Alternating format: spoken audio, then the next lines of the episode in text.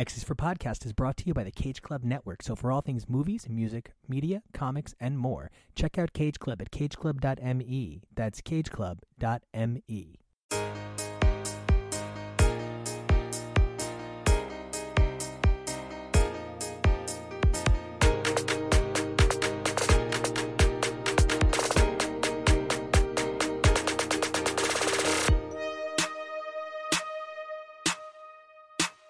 everybody, welcome back to X's for Podcast, the show where we take a look at the many adventures of Marvel's Merry Mutants week after week through their many vaunted titles. I'm Nico, and you guys can find me on Twitter and Instagram at Nico Action. That's N-I-C-O-A-C-T-I-O-N. Today's episode takes the X-Men from Krakoa to Valhalla and everywhere in between. First up, Maddie, Kyle, Nathan, and Robbie discuss the most recent issue of Wolverine. They look at the intricacies of Ben Percy's plotting as well as the complexities of the brilliant Kubert art. This was such a pleasure to edit for me, hearing the team come together and share perspectives and learn from each other and come to appreciate the issue more through discussion.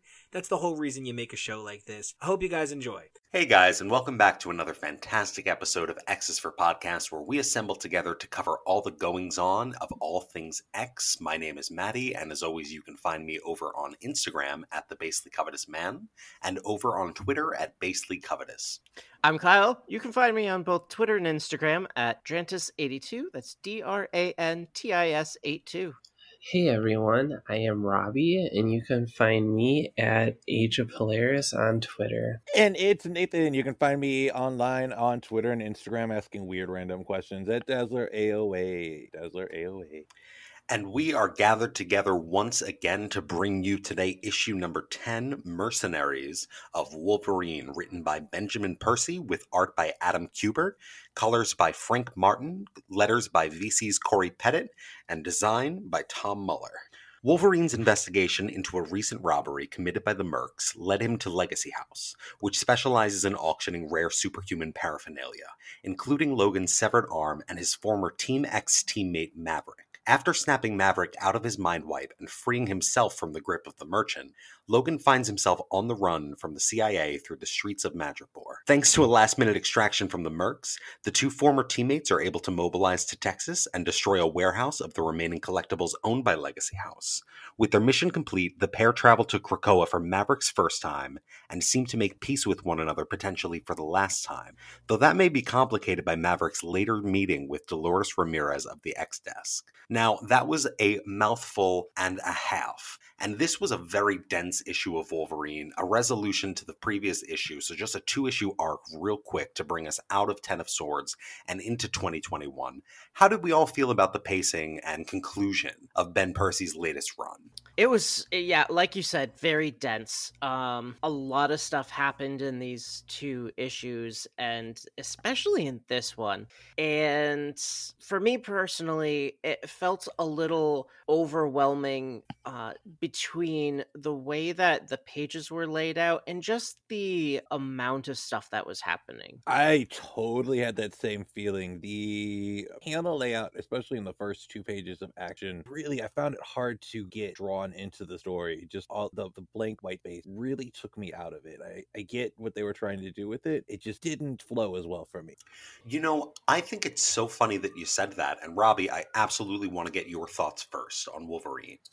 Yeah, I definitely agree with uh, what Kyle and Nathan said. It sort of felt like stuff I would expect from like older Wolverine stories. Like it didn't really seem mm, something like refreshing. Okay. I guess. Yeah. You know, I, I understand that, and I can definitely understand that sentiment. I just want to piggyback for a moment to Nathan, a point that you just made about the the art and the handling of the art in the first few pages with all that negative space. You know, I thought personally that the art on this arc has been exceptional, exceptional work from Adam Kubert. But the formatting of this issue really was, for me, the highlight of this Wolverine run to mm. current. I think the consistent use of asymmetrical, interspersed rectangular window panes served both as an excellent vehicle for highlighting the beats of heavy action sequences as seen later in the issue, but also for what you're saying, I thought that it was a great analog for the space between thoughts in regaining memory, is how I chose to read the formatting of those pages against that stark contrast of negative space. Oh, I kind of when you put it that way, okay, I, I can kind of dig it a lot more. And like you said, the art has been amazing. This issue, it just it was just the weird framing that kind of just didn't do it to me. But when you put it that way, I get, I really get what they're doing now. And you know what? It was it was definitely a thinker in that sense. It took me it took me my second read because I reread these two or three times before we cover them, just in the interest of being thorough, and because I have a little bit of OCD and a lot of OCD. So having said that, I on on the second read, I was like, wow, you know, this is this is not only, you know, analogous for the Maverick mind wipe aspect of this two-part arc, but this is also synonymous with Wolverine's famously spotty memory. I thought that that giving room for thoughts to breathe and not having a natural like formatted segue between them to structure the panels together was just like pieces missing from a puzzle in that way. What did uh, Kyle, Robbie, what do you think about the the use of the the the panel and the spacing between the first few pages? I, I definitely can understand where you're coming from with that, um, especially now that you've explained it. But I mean, it really, really threw my brain for a loop having all that negative space there. I think it took me like two or three times reading the issue to really understand what was happening. But that may just be the way that I process things. You know, no. it, it, very well could be. Robbie, what, what were you going to say? Oh, I, I was definitely going to say the same with that. Like, it's one of those things where just giving it like a quick little first read through, like, I didn't really pick, like, kind of pick up on that very quickly, like the use of that and how it was framed. And but that like um I definitely get what you mean, how it might take a second or third read through to kind of appreciate that more of how it was set up.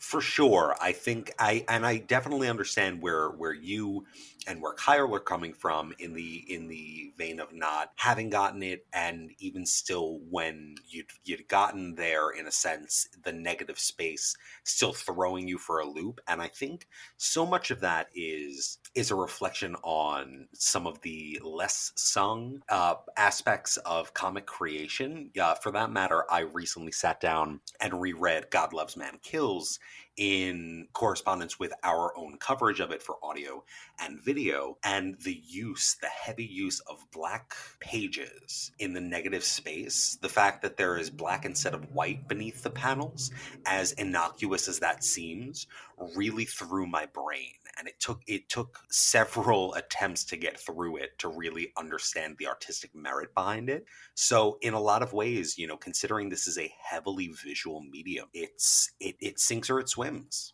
But i wanted to talk a, a lot more about the content of this actual issue.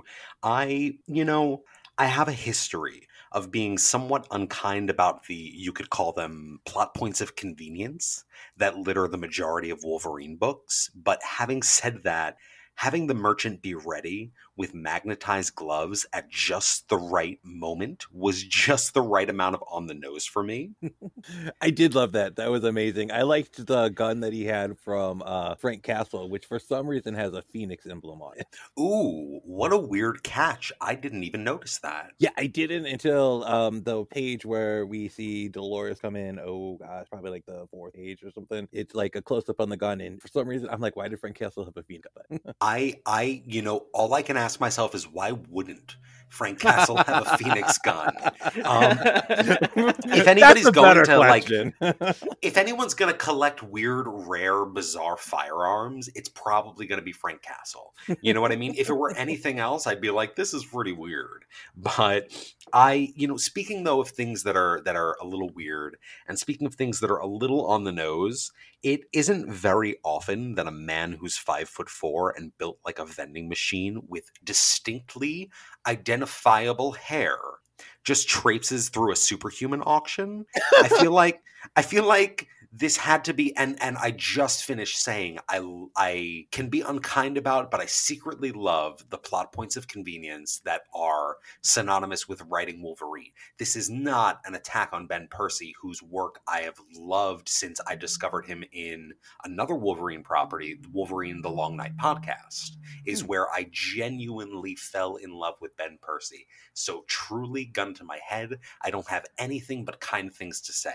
That said, when you write Wolverine, you lean into these tropes, you know? And I think Madripoor plus evil kind of equals Wolverine is one of those tropes. How did we all feel about another Wolverine and Madripoor story? Hmm. I I always have those flashbacks to the early Wolverine where he was Patch, and you know they had I shouldn't mention her name because of Karma, and like he's like, "Hey kid," and she's like, "Oh, you're Patch. I don't know who you are." It's like, come on, you know it's Wolverine, but You know who it is. He's not he, like he's not even wearing pumps. no, You know what I mean? He's not even trying. It's like he's got an eye patch, and like his hair is still like you said, his hair is so recognizable. It's insane. and and really i i genuinely in spite of myself love this side of wolverine storytelling i Oh, same. absolutely love the idea that wolverine becomes patch and people are just like oh my god who is who are you stranger it, it, it makes it makes no sense to me but it's it has to be fine you know i if we're just going to talk about locale for a minute because clearly we we are brought to madripoor for a reason I want to say that Madripoor is pretty much Marvel's go to for any international wrongdoing.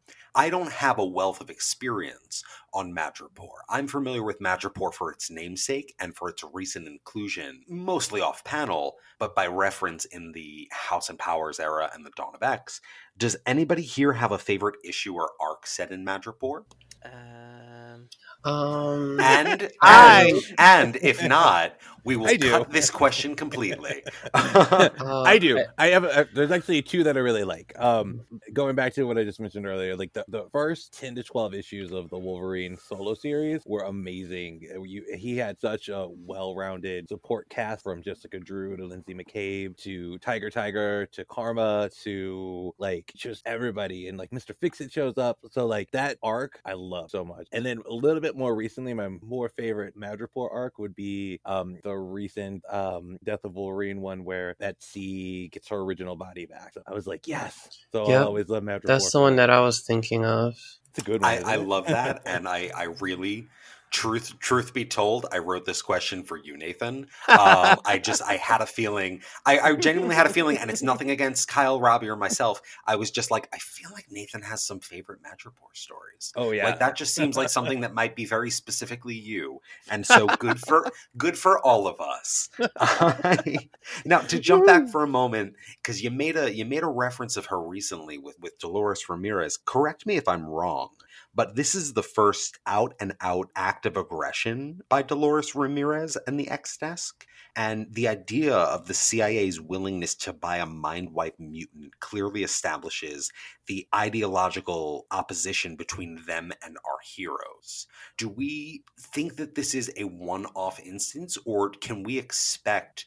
A, a more direct and you know rapidly increasing pace of confrontation between the X desk and our heroes of Krakoa. I definitely think that there's going to be some escalation. Through the data pages, they've made it clear that they don't trust the Krakoan mutants. So I think they're trying to collect their own mutants that currently don't hold allegiance to Krakoa. It I for what purpose? I don't know, but it, it does worry me a bit. I imagine them knocking on Pete Wisdom's door, like Pete, Pete. Come come with us, buddy. It's cool. You got you got hot knives and we're real into that. We're super into that They are and not into, into. Krakoa. um, uh, I was gonna say with the X Desk, I don't think there's so much anti-mutant. They just have their own particular agenda, and like even in Marauders, they've worked a little with Storm and the mutants, so they they know how to play it to get their own agenda. Um, I think they're gonna play it really coy for us. Okay. Okay, so we have two distinctly different takes on the the escalation as Kyle put it of future confrontation. Robbie, you're the tiebreaker then. Uh, it's one of those things that I'm honestly unsure about. It's okay. That is entirely fine because it, it truly could go either way. Yeah. And and if we're being honest, in discussing his work, Ben Percy has been a one-man army in pushing the agenda of the X desk in his books. And with this act of aggression on behalf of Dolores Ramirez, it's safe to say that things are coming to a head. Quickly or slowly is yet to be determined, but things are certainly coming to a head. Do you have any thoughts on how this international incident in particular is going to ripple out into Percy's future work on Wolverine or possibly X Force? Ooh, I could see this would be a perfect sort of arc to pick up in X Force because obviously, if, if they're gonna start active acts of aggression against Krakoan mutants, like what better place to pick that up than in the Krakoan CIA? It, it, it truly is the the perfect you know, maybe even too even an opposite foil for the X Desk agenda to be pursued in the pages of X Force. It, it makes almost too much sense for for me to not believe it'll happen. Yeah, I agree with that. Um, X Force really does seem to be the best place to have some kind of uh, conflict or confrontation. I don't think that putting that on the shoulders of just Wolverine himself would be the most efficient storytelling. I think that if nothing else, Ben Percy is is nothing but efficient with the the use that he makes in progressing these these, especially in in the run of Wolverine that we've seen across 10 issues, which intersected with 10 of Swords for two issues. So, really, in eight issues of Wolverine, in case nobody but me can do math, um, it's a joke, haha, I think that he has made such an incredible use of 22 pages at a clip to progress these stories that still feel very much in the vein of the current goings on of the X universe while still being distinctly the flavor of a Wolverine story. And I think the same can be said for X Force, if for if only in spite of it seeming to miss its trajectory. I think X Force hasn't settled on the book that it wants to be yet, but every issue is still an excellent utilization of pace. Oh, absolutely. And I think that's kind of why I was just I was just like it kind of just hit me when you were saying that. It's not totally super related, but why sometimes Wolverine feels like a little bit more of a, a throwback to the 90s, like I know uh, we had mentioned earlier, is because it's the only solo title with the well-established character. I mean, Cable is a well-established character, but the Cable that we are presented is a, the new, young, fresh teen Cable, so we get to approach that from different stories. So I think with this, uh, Wolverine is just kind of felt like more of a backwards title just for that reason. But I do think that the storytelling he's using, especially in the Krakoan um, framework, is is pretty masterful.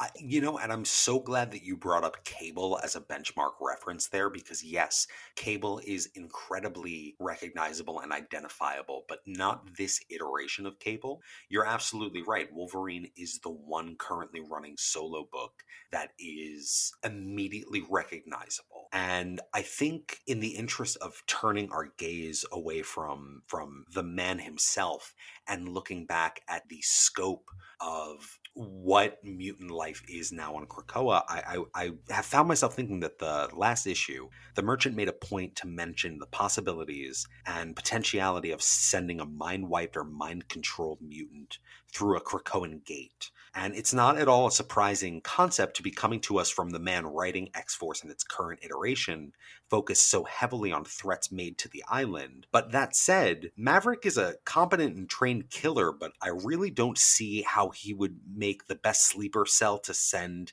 to an island full of Omega level telepaths. I feel like, especially considering how easily Wolverine was able to bring Maverick back the Legacy House knew they had to be selling a lemon and they knew it. So I have a question to spin out of this. But first of all, what, what do you all think of if Maverick were turned loose on Krakoa? What could he really do other than other than collect information and do do like reconnaissance? I'm not sure. He's depowered, right? Mm-hmm. Yeah. yeah. So, uh, I mean, he could bring his guns.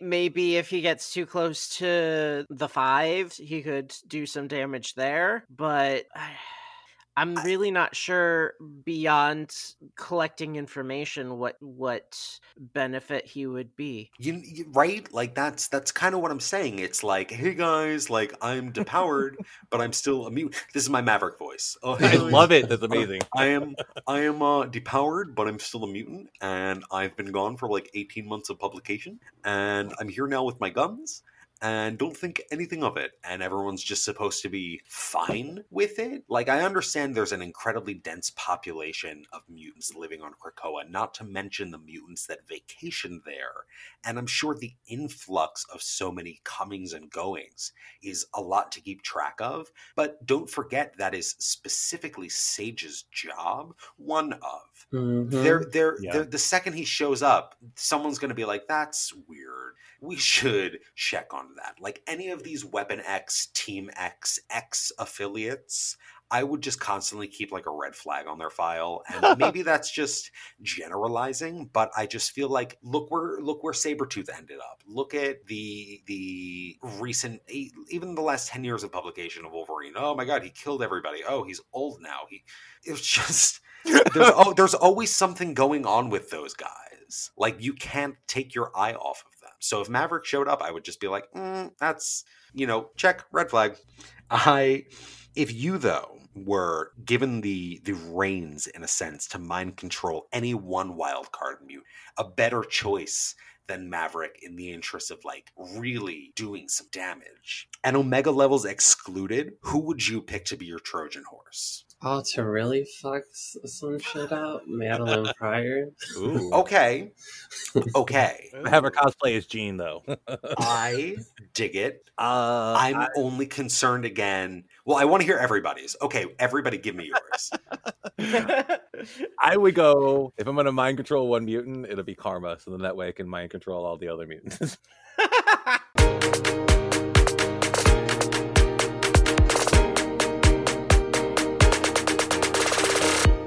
Everybody, welcome back. Now, in this next segment, Rod, Raven, Dante, and Robbie talk about the most recent special issue Marvel's produced, Marvel's Voices, which was a collection of stories to celebrate Black History Month by Voices of Color, and this was a tremendous special. There's so little I can add that these guys didn't already talk about, and I loved editing this, and we hope you guys love it too. I'm Rodders. You can find me at Rod comma the on Twitter and Instagram. Hey, I'm Raven, aka Dame Red Bento, and you can find me on, you know, Dame Red Bento. Just type it on in. You can find me all over the place, especially on Twitter. Can't wait. Come see me. Hi everyone, I am Robbie, and you can find me at Age of Polaris on Twitter. Hello, uh, this is Dante, and you can find me on Instagram and Twitter at Inferno Magic. Alrighty, Roo, and today we'll be talking about Marvel's Voices Legacy number one, which is celebrating Black History Month, which is already over, but we're going to talk about the issue that we're celebrating. The title of the Miles Morales story is Words Do Matter by John Ridley, Olivier Coipel, Laura Martin. All right, and what did you think about this story, Raven? I really liked it. I mean, even though it was uh, very simple and it relied on the artwork to get your to get the message across, I think that it played really well as a short story and it got it got so much across without having to say much and it really had good impact to it. So I was happy with it. Nice, nice. What do you think about it, Robbie? Oh, I absolutely loved it. John Ridley is really good at being able to use just like a few words to really get the message across, really piece together really perfectly. Nice, nice. What about you, Dante? Solid story, even again, even if it is a shorter story. Visually great, I thought. I, do- I do really enjoy the art. I also really do appreciate, even though it is a celebration of Black history, the diversity that's included is really nice to see. We have America Chavez, we have Jubilee. I mean, like even that slight bit of diversity, and that really what the story is celebrating is diversity. So it's nice to see that added element. Yeah, yeah. Honestly, I have to agree. I like that they in this whole story. I like that they gave him like the Hobgoblin. I think that is Hobgoblin, right? The Hobgoblin villain. I 'cause believe it kind of so. like works with like the Spider-Man villain aspect that he's like the next like big Spider-Man.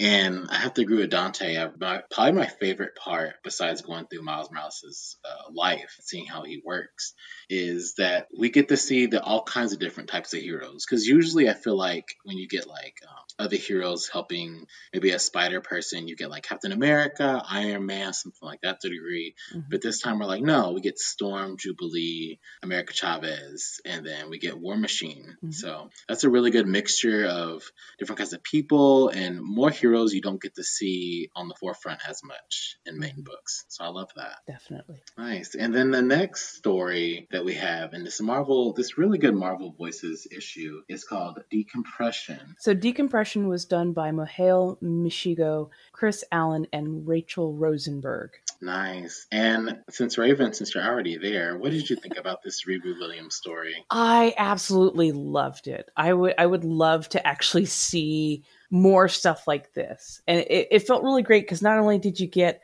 um, you know, so the action adventure of you know a superhero doing their superhero thing, but then you got to actually see kind of a slice of life and this young woman just being a kid, you know, like relaxing and chilling with the girls. And honestly, that means everything to me because so often it's like, oh, we have to go to outer space. Now we got to go over here and save things. Oh, now we've got to, you know, all, always action, constantly going kind of thing. And this really just felt like slice of life and it was wonderful and I loved it. So yeah, I was super happy with this one. Yes, yes, I definitely agree. What about you, Robbie? I definitely agree about the slice of life part and how that was a really good touch for this story. Because even in like the current Champions book, the characters are uh they're struggling.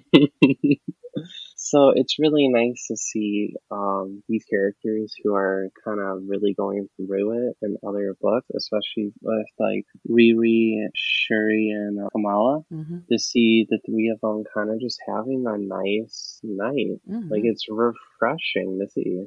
Definitely. I, I think it is definitely refreshing. I really enjoyed this little, just to jump on the bandwagon, slice of life. It is really fun to see superheroes getting to be regular people. We need that. We need our heroes to be grounded because otherwise, how do we relate to them? How do we relate to people who can fly mm-hmm. or, you know, can stretch or, you know, have these amazing abilities to create, you know, amazing technology if we can't relate to them? This was so much fun. And I love that their little hangout lair hidden you know pad is like such a like a fangirl hangout because of all the Mhm. memorabilia that's on the walls like Oh i mean we I get we get a little bit of monica rambeau i think i Mhm. remember seeing some storm in there i mean it's like yes i Mhm. love this you know it's just it's just fun and it has that youthful energy while still being Mm-hmm. a, a superhero story Yes, yes, I definitely got to agree. I love the memorabilia with the Monica and Storm. And I love that even before that, we get to see, you know, Riri Williams as Ironheart, you know, kicking some ass, you know, Mhm. like really using her, her AI to benefit her and showing that she has strategy and that she's a force to be reckoned with. I mean, she took down four different types of people on her own. Like that's, that's amazing. And then I love that they get mani petties and okay, so I'm a little biased. I love that they have the dessert, which is pie, before they actually start cooking dinner. Yes. Like that is my favorite. I like that's. The, I definitely didn't start with that. My fiance, um, Chango at ATX, um, had definitely got me onto that. Like you have to eat your dessert before you eat dinner because then how do you have room for dessert after dinner? right. Just a little tip for the listeners right, Right. there. but I, I mean, Riri Williams and Shuri had a connection in her solo run. Mhm. And I love that they, and she has a connection with Kamala Khan. So I'm glad that they bring all three of them together to have that moment. And then they have that little sanctuary with that. And that's, Mhm. that's amazing for them to have. Like these girls of color just to come together, have a, mo- have like a area for them just to chill out and be themselves and not just always focus on superheroing.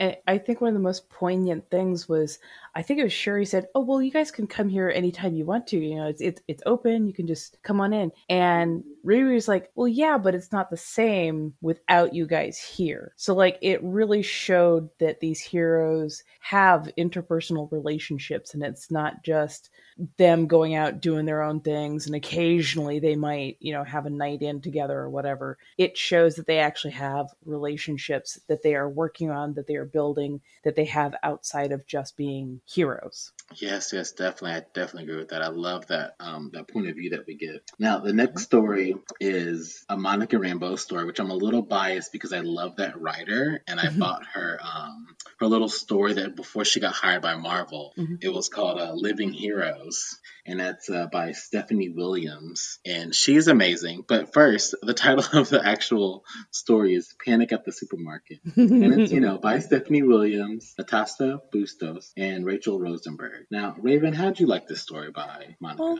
this was so cute. I absolutely adored it. And again, it was this great slice of life where you're seeing heroes just you know, going about their everyday instead of always having to do like action and adventure. And I thought it was so hilarious because, you know, Monica's being Monica. And even when she's being an everyday person who's just shopping, like she's over the top. And the same thing with Thor. Oh my God, he had me rolling in the aisles with just how like extra he was being.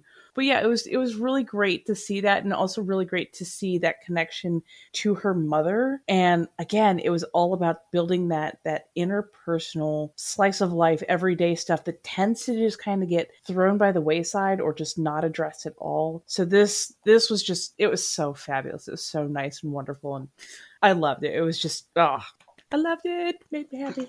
Yes, yes, definitely. I'm definitely happy about that too. What about you, Robbie? You know, for this being a two page story, it was honestly probably my favorite one out of the collection. And what I liked about it so much was just how the artist was able to really capture, like, you know, like the silly mannerisms that some of the characters might have. And even like a lot of the dialogue. Like, I just love how it starts off as Avengers assemble at the checkout. yes, definitely. And it's on, it's remarkable that it's for it being two pages, it's very Mhm. memorable, Mm-hmm. and that's very hard to pull off. Yeah. Like the pacing on it was so snug. Yeah, it was it's it's so cute and I feel like um they had they had a great conflict and resolution all within those two pages. Uh you know, it's like, oh my gosh, we forgot an ingredient. And the superheroes are are of course like ready to take charge, but Monica's mom's got it. Like she's fully capable. She comes to the rescue. I love it. Oh, definitely, definitely. And I just I need more. Like I Mhm. need to see the aftermath of when they actually go to dinner, make the dinner, and have the dinner. Like I need to see that. Um, I'm hoping that. So, like I mentioned, Stephanie Williams. She is, I believe, an up and coming writer. I think Marvel's doing more things with her. Mhm. Um, so we might see more of that. She might write that in the stories that she's doing. I don't know what she's doing. I have no insight. But I'm hoping with whatever Marvel's hiring her as that we get to see a continuation of this story because it was like Robbie said, it's probably one of my favorites as well. hmm So, Good Luck Girl was done by Tochi Onyebuchi, Ken Lashley, and Juan Fernandez. Nice. Now this was a Domino story, which was the one of the biggest stories in here. It had the most Mm. panels, which Mhm. kind of makes sense because I mean Domino is a, an established character, and mutants are hot right now, Mhm. so I get that. What did you think about it, Raven? I, I like this one. Honestly, this one was heartbreaking to me because I, I know that it had like it had more pages to it, and I can understand why they were trying to give you a bit of a slow burn, um, as much as they could with all these short stories. Um, but yeah, to like to see the development of you know you know Domino is a badass, and it's great to show all of the luck going on when she's you know doing her thing, but then to also see it when it goes wrong and how that sits with her and how it it's an integral part of her life that doesn't just you know go away when the job is done. And i'm like the the fact that they they paced it so uh carefully and so well it really you know it got you into the mood for action and adventure and then it flipped it on you and showed you that yeah the good luck she has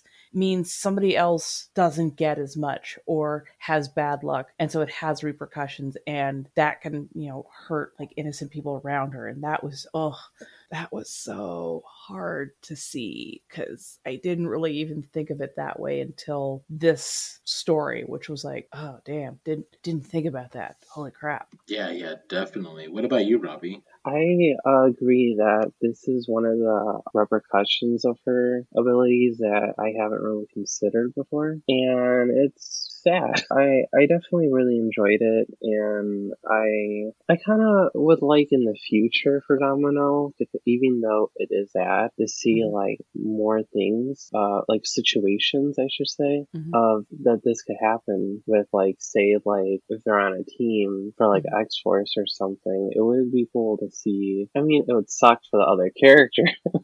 But you know, like, what if you know she dodges a bullet and um another character gets hit by it in the arm? Mhm. Like, it would. I would kind of like to see more of that in the future. But overall, like going back to this story, I uh, I really enjoyed it a lot.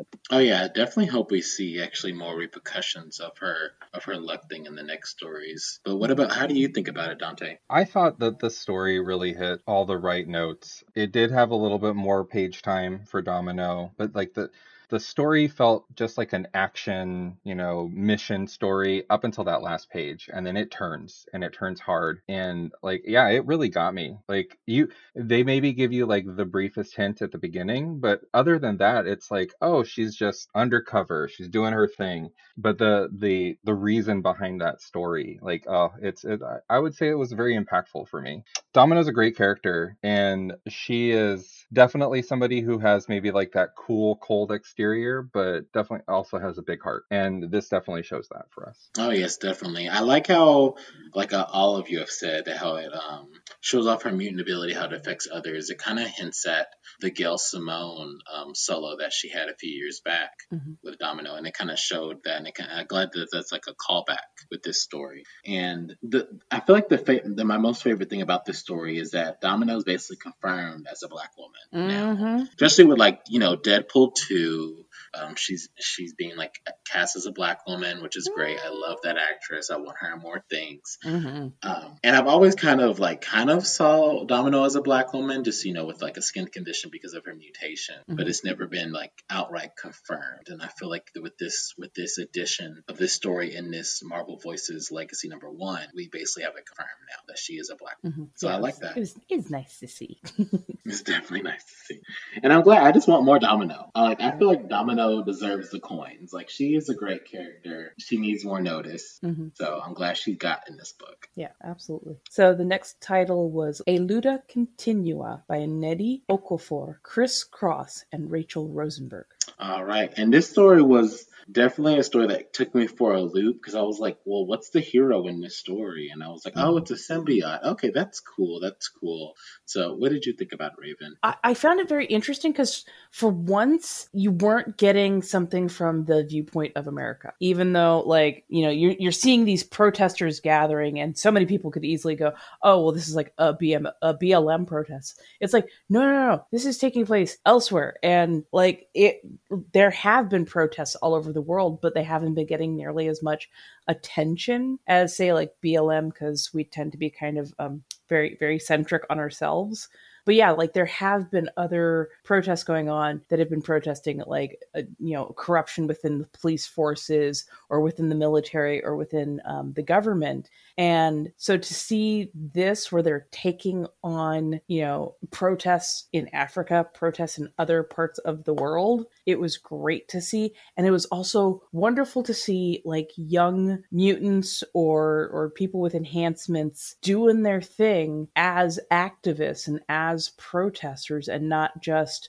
you know world renowned heroes going and doing a thing. It's like no they're they're activists they're protesters they're showing up to stand up for what's right not because they're superheroes but because they are people who believe in the cause who are affected by this corruption and who know that they have to do this in order to help other people. And it was it was it was i loved it. It was well done Definitely. I I definitely agree. What about you, Robbie? Yeah, I agree. It's really nice to see uh, super powered or enhanced characters standing up in protests, and especially for them to focus on the SARS movement in general, because it's a really important thing that's happening in Nigeria right now. Mhm. And like Raven said, in a lot of like American comics, we don't really focus too much on other countries and and what they're going through. So uh, I really like that, and I hope that we get to see a spotlight on different country protests, like in other comics in the future. Like this was a very smart choice. Mm-hmm.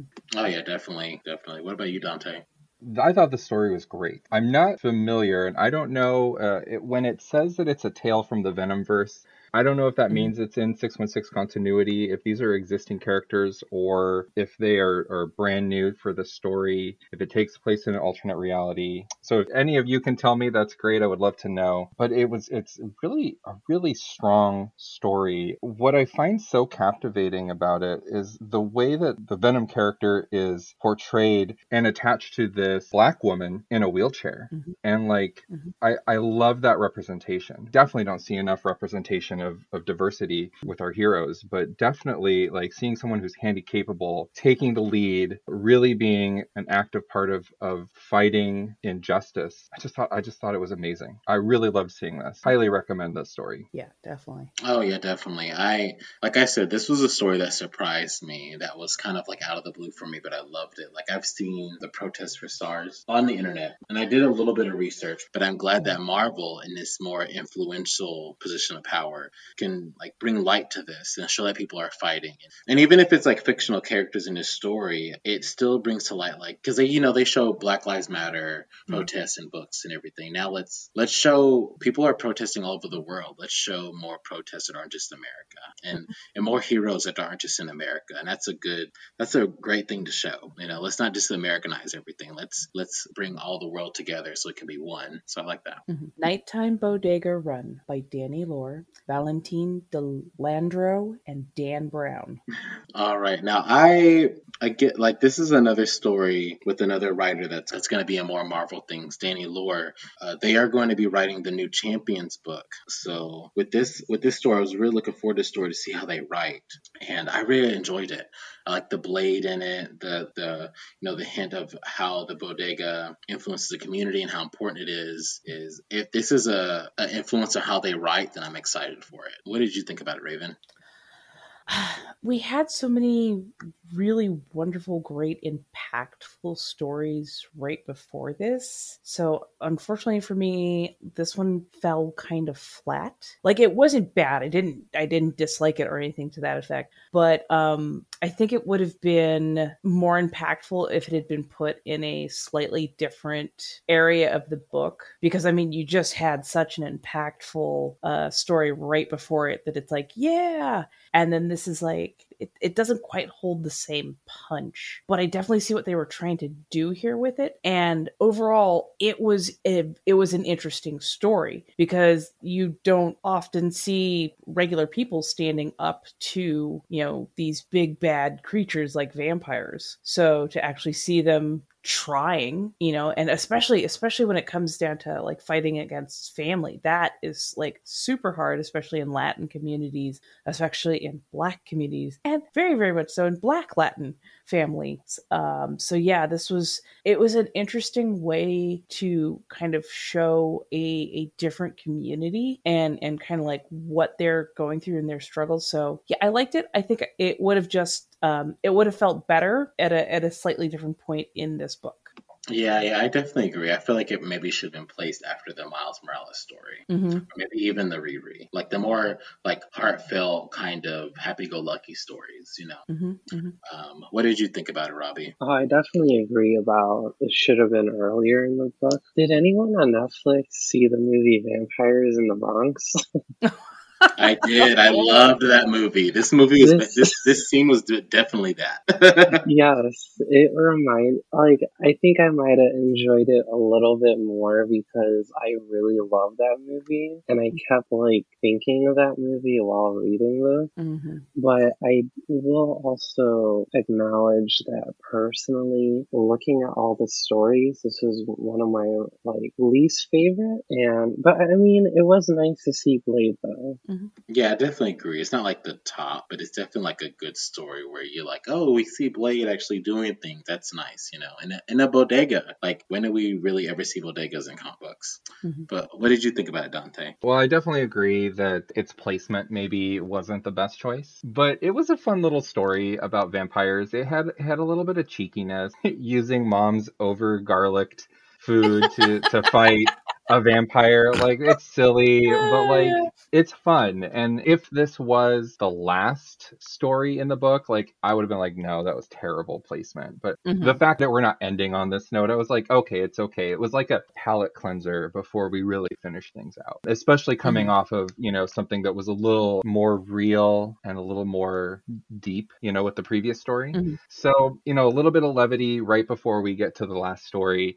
Again, also not my favorite, but it was it was fun. It was it was a cute little thing. Mhm. Yeah, I definitely agree. It's technically the like the last story if you don't count the Saint Bodhi Storm story because that's also in the recent Black Panther issue. But luckily, the Saint Bodhi story is in here, and that is one of my favorite stories because it's a little biased again because it's Storm.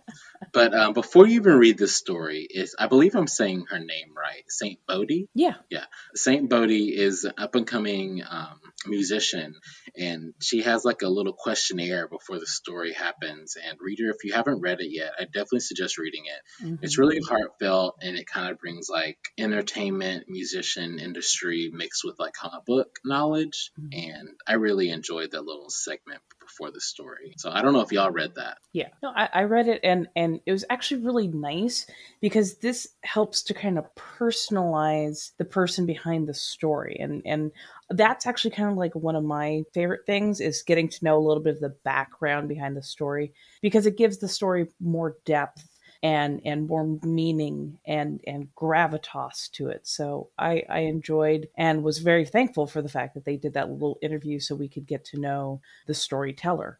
Definitely. And before we even go on, let me say that the story is Letting Go uh, by St. Bodhi is the story, and Danny Lore is the script, which is the same one as the Blade story and the same one that's taken over the New Champions book. Hmm. Um, the art is by Alitha E. Martinez, and then colors is by Rachel Rosenberg. Now this this I'm like I said I'm biased. I love Storm, and I was super mm-hmm. excited. This is my one I was super excited about the most, and I'm glad it was the end. That way I had the anticipation for it, and mm-hmm. this made me this story made me really excited for her the possibility that we're probably going to get a Storm solo soon because like Jonathan Hickman and all the other writers have said. I really, really love this. Like, there's this one little part where Storm says, The way her voice and tears break tells me no one has told her of pain like this before. And that was so, like, touching because, you know, she was able to, you know, connect with this child and show her that it's okay and, you know, that she could bring her to, like, a new home and keep her safe and this whole thing was just touching and if she you know or not if when she gets that solo um Mhm.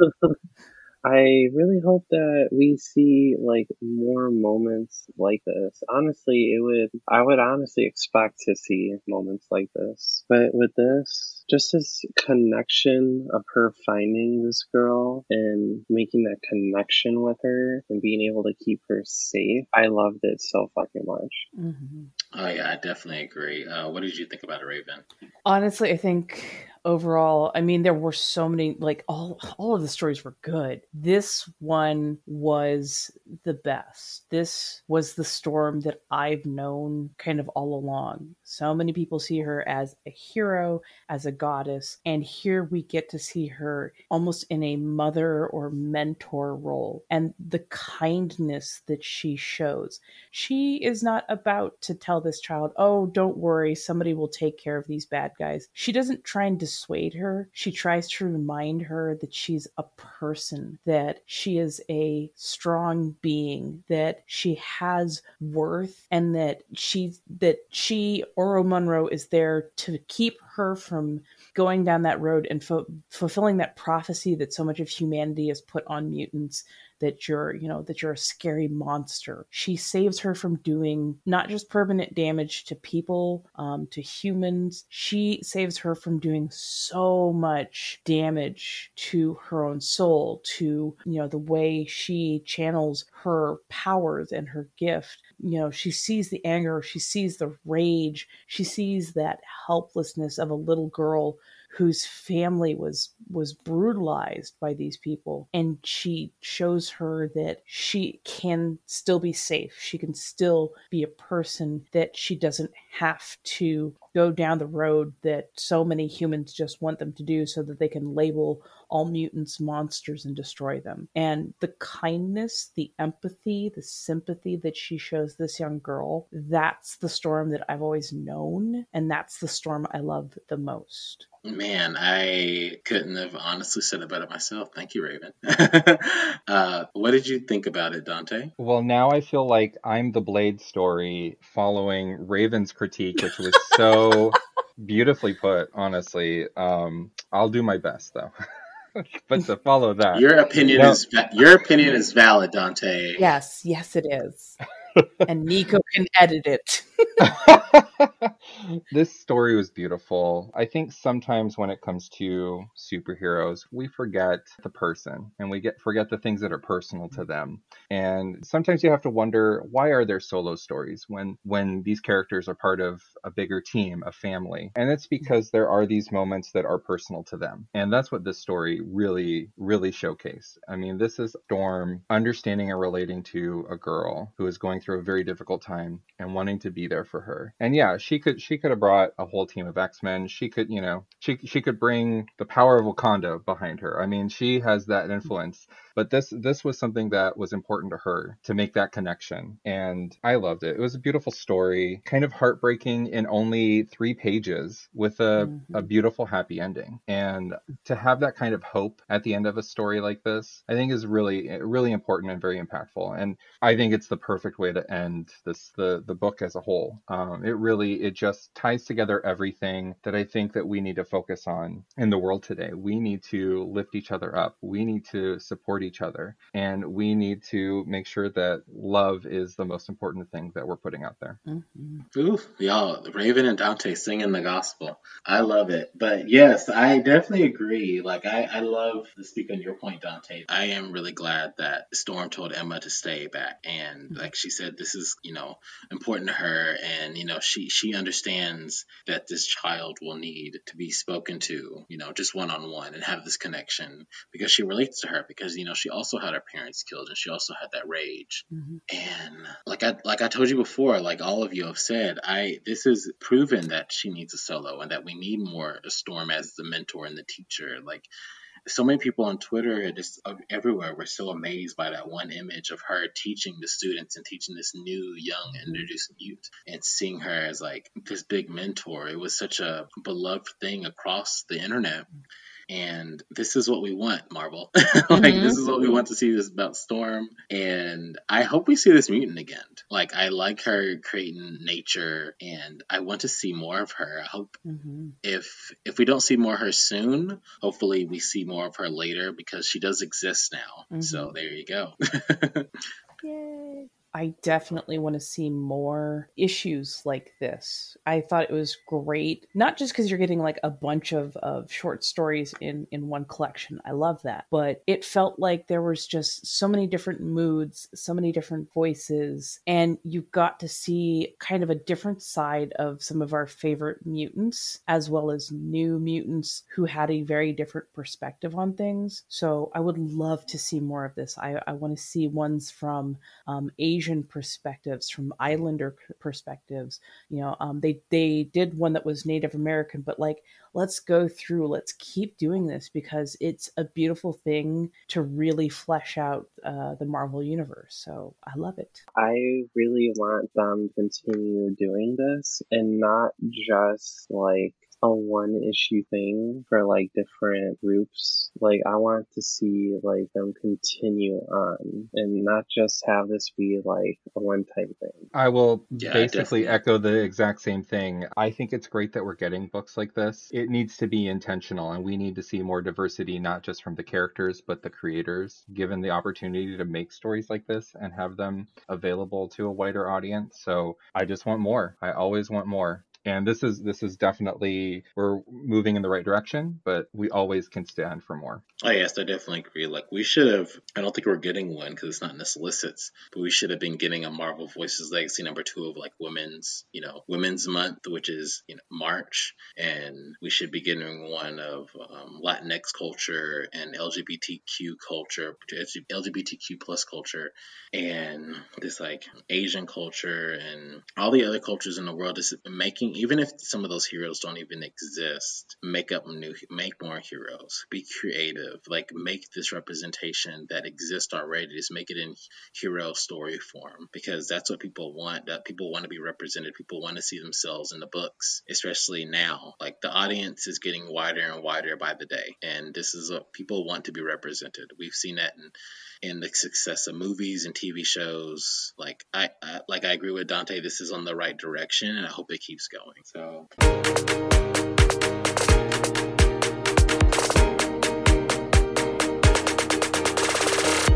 Hey everybody, Nico here one last time, and in this last segment, resident Dani Moonstar expert Nathan leads a discussion with Robbie and Kyle where they talk about Dani's position in the most recent Valkyries miniseries. Now, this Valkyries miniseries is sort of about Jane Foster, but also sort of about the classic Valkyrie you'd think of when you think of Valkyrie, but kind of also about an analogous version of Tessa Thompson's Valkyrie from Ragnarok. There's, of course, also the aforementioned Dani Moonstar, and a lot more, including the Sentry. This is a complex narrative that is so full of story, we already know it's going to bleed over into another miniseries, which could potentially see Dani come back.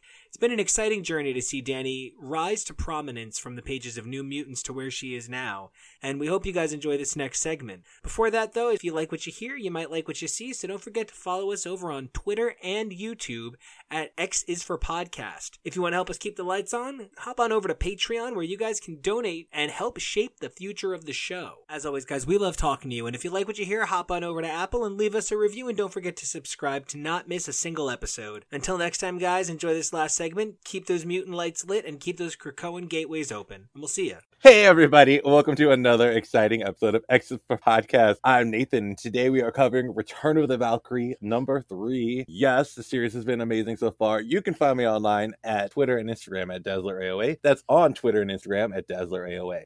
I'm Kyle, and you can find me on both Twitter and Instagram at Drantis82. That's D R A N T I S 82. Hey everyone, I am Robbie, and you can find me at Age of Polaris on Twitter. All right, so like I said, we are covering Return of the Valkyrie number three. This series started off a decent first issue. The second issue pumped it up for me, and this third issue kept kept it for me. So I don't know where you guys are on it, but real quick to cover the credit, this issue was written by Jason Aaron and Torunn Grønbekk. Uh, artist was Nina Vakueva. Uh, colorist was Tamra Bonvillain, and the letterer was VC Joe Sabino. Uh, I was super happy to see Hildegard again. Me too. She has become like I bought like no lie, I bought this series for Dani Moonstar, but I'm Mhm. staying for Hildegard. uh yeah that's well yeah that's that's pretty much what i was doing too and then they brought back hildegard and i was like yay and like just the little glimpses here and there of Brunhilde, like ah, like Mhm. I'm like my heart is just like I never knew I needed a Valkyrie series, but now I hope this the Valkyrie series that's spinning out of this has a lot of this cast with it. Sure, Dani Moonstar won't be a main character, but if they don't have these other fine ladies that have been featured in this, I'm gonna be upset. well, we'll Now, see. We'll see. Speaking on like especially Dani Moonstar, you know, Marvel's been feeding us pretty decently lately in the past year with Dani Moonstar content. Oh Like, my god. they have Right. Absolutely. from the Native Voices one shot Mhm. to the Claremont Anniversary Special to the features and the feature in Return of the Valkyries to this amazing restructuring of the New Mutants title under Vita. Like, oh, and her like Dani Moonstar is like one of the front and center characters. I am eating this up and I am being well fed. Yes, you know, Marvel, you could uh, give her an ongoing, but hint, hint, hint. you know, just I would throwing that definitely out. buy that if they did.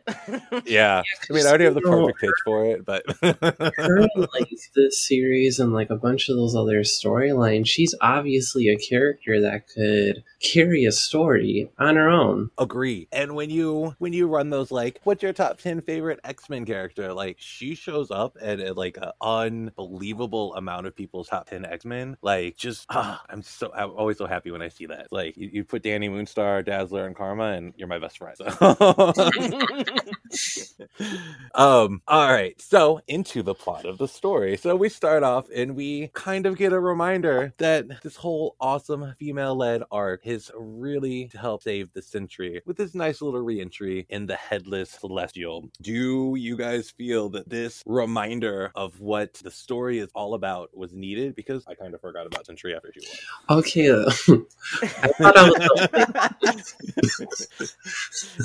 yeah.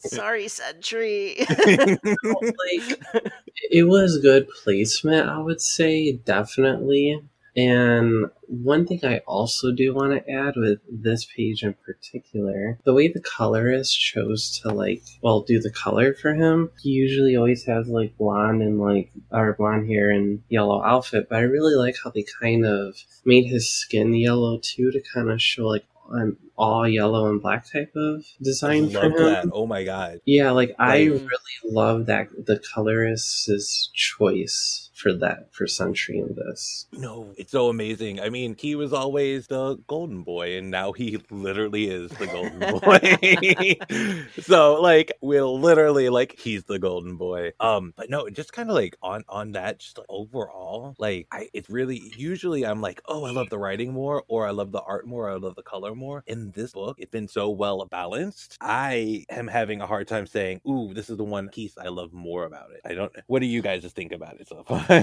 I kind of have a hard time deciding what I do like most about it. I mean, I I turn the page and I say I see young Hildegard and she's so adorable. And then you turn the page again and you you see uh Valkyrie flying and and yeah, everything is just like so well done and all the colors are great and yeah.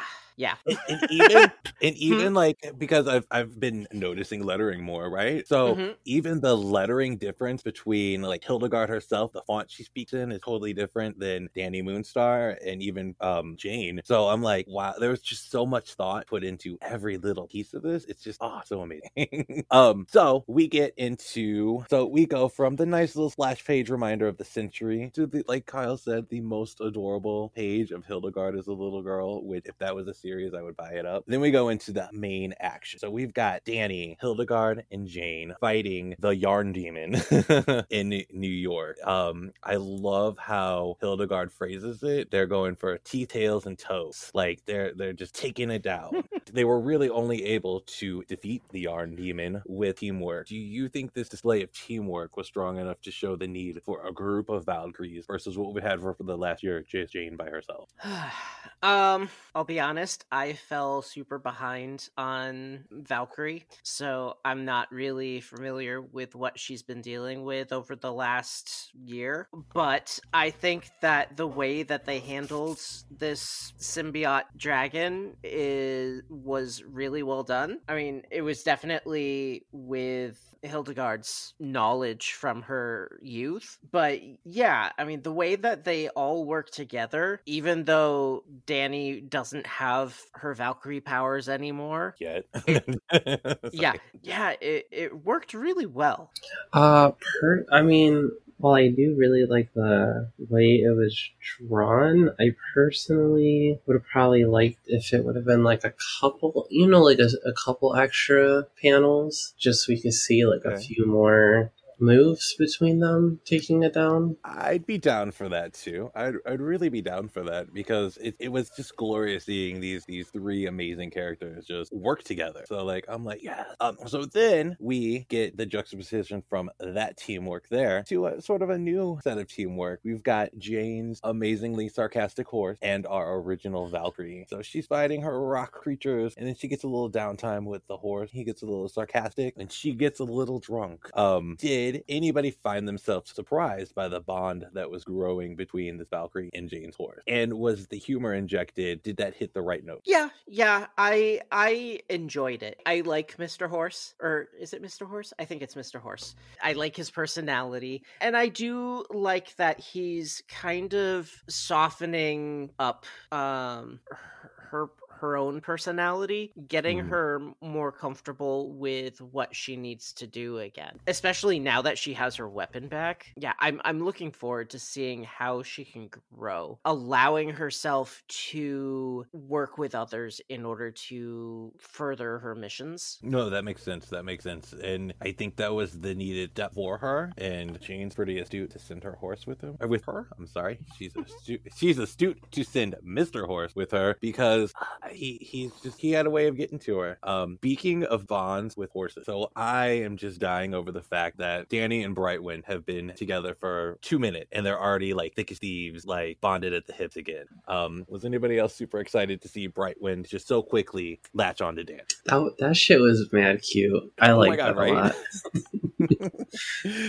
like that's that's part of her iconic look with the bow and the arrow and on the horse. So we get a little bit of a convoluted plot thread to get Dani Moonstar, her Valkyrie. While I squeed with joy when I saw it, I and I love that page dearly. Do we think it was necessary to have that little extra plot thread to get from point A to point B? It, it, it was a little uh it felt a little forced to me that just by being in that realm it, it made her have powers because of at one point she was a valkyrie and all of her timeline exists at that point if that's how i uh understood it That's the same way I understood it So yeah. okay it yeah it was it, it felt a little forced unfortunately Yeah, I definitely was not a fan of it, of that choice, like at all. Like, I really wish that they could have mm, decided something different, like to have her be Valkyrie for the time being.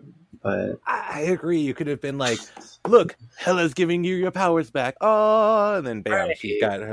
because you know, Hela always pops in somehow. Hela is hella invested in Dani Moonstar. So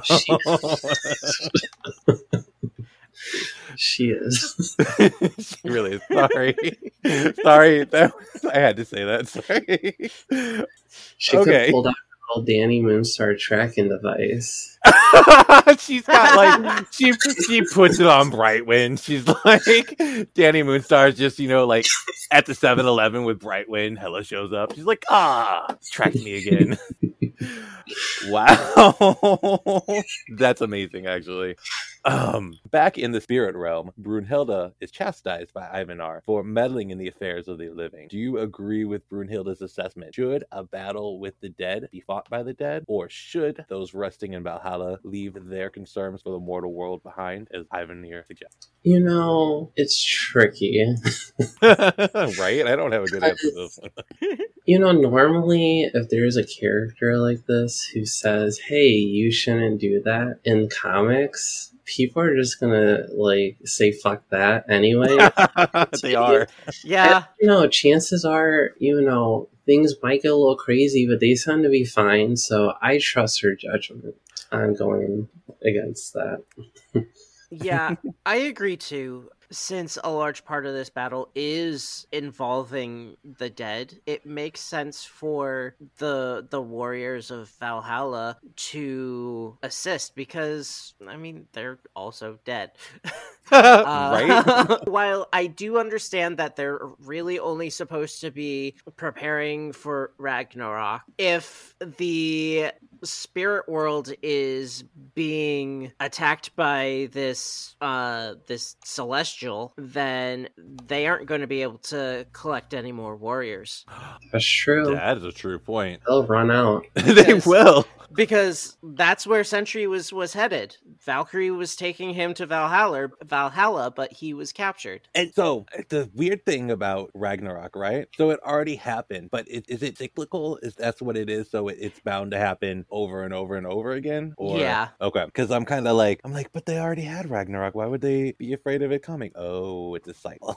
um, I I personally think that with the way that death is a revolving door in the Marvel universe, I would think that the those residing in Valhalla would say, well, you know what, we're probably going to be alive in like 20 days anyway, so let's help them out.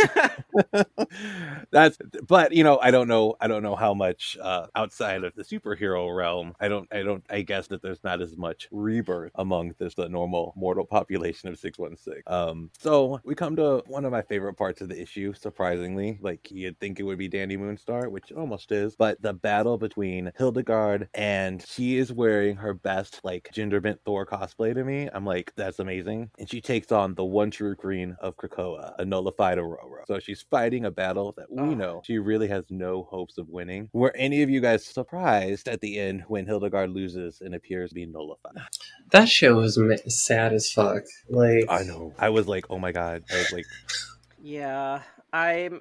That was definitely the heartbreak of the issue. You thought that she was gonna succeed, and then, oh, look, it's null, and she's captured, just Oh. like everybody else. oh, I need a quick resolution to that because, like, if they just replace Thor with Hildegard, I think I would buy Thor a lot more and read it a lot more. but that's just me. I think But- a lot of people could agree with that. Man, like I'm like, okay, cool. If she shows up in Thor a lot, I need to like read Thor a lot more thoroughly because Hildegard is so awesome. I'm like a new stand. So, what are you guys hoping for in the final part of the series that's coming up? Um, I, I know I'm just hoping to see more glorious Dani Moonstar and Brightwind. Maybe they sneak off and Brightwind returns to Krakoa. Uh, that's definitely what I'm looking for, you know. But what are you guys looking for? I hope that this other Valkyrie finally finds some redemption and is able to rejoin the rest of her sisters. And I mean, they they've gotta they have to save Sentry. yeah. Uh, yeah, I just don't want him to come. I just don't want him to come in and be the like, I'm gonna save the day kind of thing. Like, you know, I, I kind of want them to save it. You know? yeah, yeah. I th- I think he's gonna be the damsel in distress. Yes. I would really like that. Um, I would love that. I would love that role reversal so much.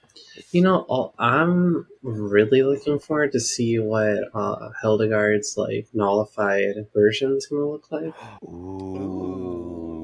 Like, I'm It's- very curious for that, and if it's gonna, you know, potentially get a Funko Pop. All about the merch. no, oh my god, that would be Um, amazing though. yeah, and then like you know, for her being nullified, it also begs the question of which of these characters are we gonna see like go like fighting her? Oh, yeah. Like, is it gonna be all of them, or is it only gonna be like one? Oh no. maybe oh it be the no. original- Oh. That would she- she would be the easiest one to fight Hildegard because she has maybe the least uh, attachment to her. I think she would be the Mhm. probably the best one to take her down. Like even Dani Moonstar, I'm like I'm like, do they all know Dani Moonstar? Do they like they're like, "Oh yeah, you were a Valkyrie, so we all know you." or they're like, "You're the human who was a Valkyrie. You're weird, but we know who you are. Don't worry, we all know who you are." um it's I mean random thoughts I think of so. Um but I I did also I loved loved Storm showing up as the nullified villain that Hildegard fight fought, even though Hildegard lost in the end, which we all we all knew that was gonna happen right when she was fighting Storm. We're like, there's no way she's gonna Storm. No way. No, no, there's no way. Especially since the symbiote's weakness is supposed to be electricity. electricity. I think there's really only one person who can really help. True. oh no. So yeah, that kind like gives new meaning to those lightning strikes that Storm was sending down. She's like, I gotta make sure there's no symbiotes down there. Mhm. I think it's it's continuing to be a fun book. I just hope that things don't get split between so many storylines in the final issue. Um, I just want everything to everybody to kind of join up at some point so that we're not bouncing back and forth so much. I, yeah, you know what? That's a, that's a really good point. It, they they really have to wrap this up, and I, I think too, if you don't have the Warriors of Valhalla come and help, then that kind of make Brunhilde's arc in the whole story maybe not pointless, but you know, it, there's no. I'll just say it, there would be no real point for it if Brunhilde doesn't lead the Valhallan army uh, against the spirit world of Null. Uh, Robbie, any final thoughts you have? Uh, I'm definitely very excited for to see what they have in the next issue. But I definitely agree that I really hope it's eventually able to, you know, like conclude itself with a nice little bow that'll make us happy. Yes. And to see, and it'll be nice, like once all the Valkyries are like side by side, whooping ass. Yes. Mm. Uh, like I, yeah, I really hope that we could have like a nice little wrapped up ending where it's not too like like you said convoluted. Yeah, I, I agree with what you're saying. Like, and and thinking about it long term too, like the idea of rebuilding the Valkyries has been something that Marvel has toyed with at least since Fearless Defenders. Um, that was like the whole that was the whole point of that story was try to help rebuild the Valkyrie, which was amazing. If if you guys haven't read it, you guys should. Had um Misty Knight, it had Brunhilde, um, and Dani Moonstar were the main the main characters, and then they fleshed it out a little bit more at the end. But like ever since that art, Marvel's been playing with rebuilding the Valkyries, and I would love the a totally rebuilt Valkyrie community. And I really, really need to see Dani Moonstar part of it, even if they have to take her out of the Eck book, which would suck because Vita is writing Dani Moonstar so amazing. hmm